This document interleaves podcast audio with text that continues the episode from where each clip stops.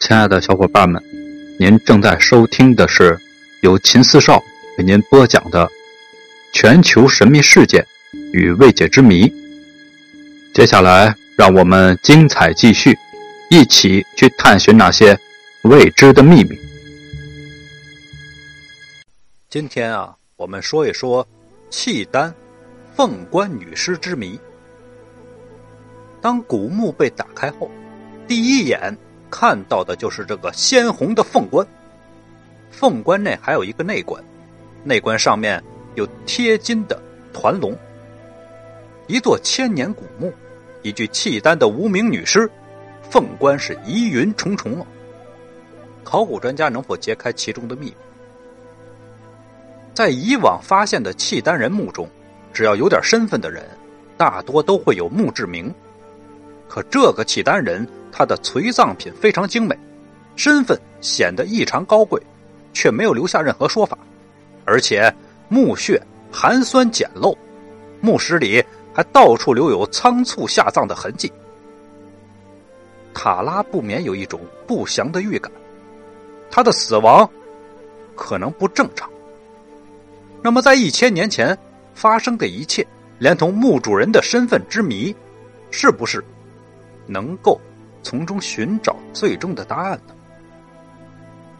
二零零三年的三月九号，内蒙古辽通科尔沁左翼后旗土耳其山采石矿。这一天，在滚落的山石后面，一片奇异的石壁突然的裸露出来。这片石壁显然不是天然形成的，巨大的石块之上明显留着人工。雕凿的痕迹，石壁背后难道有着古人留下的什么东西？六天以后，内蒙古文物考古研究所闻讯，立即派出考古队赶往现场。负责这次考古发掘的是副所长塔拉。塔拉有着二十多年的专业考古经验，职业的嗅觉告诉他，石壁的背后肯定有着不同寻常的东西。塔拉决定挖掘就从这里开始，清理碎石的工作用去了整整一个月的时间。二零零三年的四月二十三号上午，塔拉到达现场一个月以后，终于一条甬道显露了出来。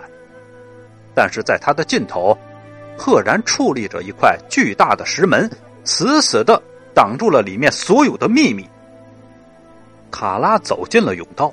甬道边上的墙壁上一些斑驳难辨的壁画引起了他的注意，在壁画之中还有一处看似文字的奇怪符号。考古发掘还没有展开，这里的一切就散发出了一种神秘的气息。这时塔拉还没有意识到，探索这个巨大石门背后的秘密将是他二十年考古生涯中一段离奇的经历。根据塔拉推测，石门背后很有可能是一座古人留下的墓穴。通过墓葬的形成，已经初步判断，它为辽代的墓葬。塔拉让助手踏下这些符号，准备送往北京的专家去辨认，以便最终确认墓葬的年代。现在，他要打开这道石门。墓道壁上的神秘契丹文字至今没有被破解。有的专家认为，有可能是墓葬主人陪葬品的清单。二零零三年的四月二十三日上午，巨大的石门轰然倒下，塔拉疾步上前，石门的背后却没有出现预期的墓穴洞口，一道木门又挡在了前面。一米多高的泥沙淤积在那里，考古人员依旧无法进入墓穴。三个小时以后，淤积的泥沙被清理之后，木门是完全暴露在了阳光之下。一把锈蚀的铜锁锁着年深日久的古墓。经验丰富的考古人员担心这门后藏有机关，他们在小心翼翼的勘察，在木门下。塔拉发现了一些东西，这是一大一小的两个铜铃铛，显然他们是随葬品。塔拉不免有些担心，担心什么呢？他最担心的就是墓葬早期被盗，因为在辽墓的历史上有几次大规模的被盗现象，所以很担心有可能完整的墓葬不存在。塔拉的担心是有根据的，古墓中的财富是历代盗墓贼梦寐以求的，他们在黑暗中的勾当，曾经使无数的珍贵文物和历史荡然无存。在挖掘现场的神秘符号被送到了北京。古文字专家刘凤主先生一见到这些符号，就断定这是一种已经消失了七百多年的文字，它属于中国历史上一个富有神秘色彩的古老民族。契丹，契丹人曾在公元七百多年时驰骋在中国北方的辽阔草原上。他所创立的辽王朝和当时中原的北宋政权对持长达一百多年。三百年后，契丹人却突然之间丢下了这个巨大的城环和高耸的佛塔，风一般的消失的无影无踪。伯音湖先生。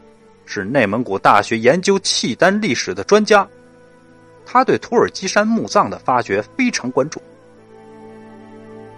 辽通地区是在辽上京靠北一些，这里当然是契丹人和西族的本土，是他们主要的聚居地，所以，我们在这里发现了重要的契丹人墓葬。墓葬正处于契丹当年的疆域之内，那么。这扇木门背后的秘密，就将属于一个一千多年前的契丹人。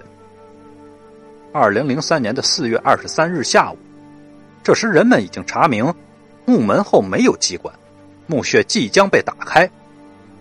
手电筒微弱的光线搅动着墓葬内沉寂的阴霾，塔拉的目光在急切的搜寻着，他看到一个红色的棺椁正摆在古墓的中央。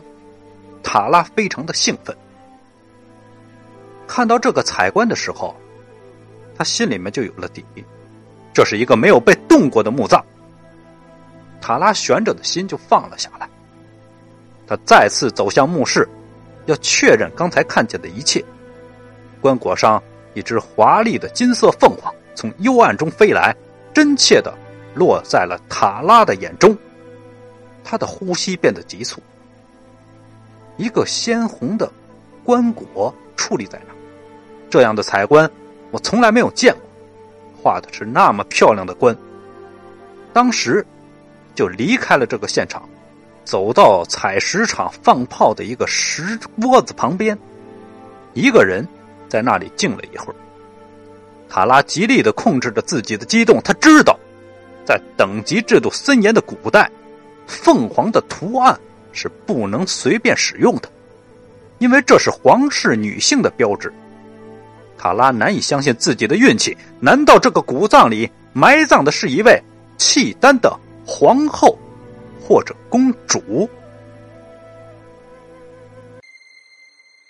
您刚才听到的是由秦四少为您播讲的全球神秘事件未解之谜。如果喜欢，请您点击关注。订阅一下，另外别忘了打赏一下，下集更精彩。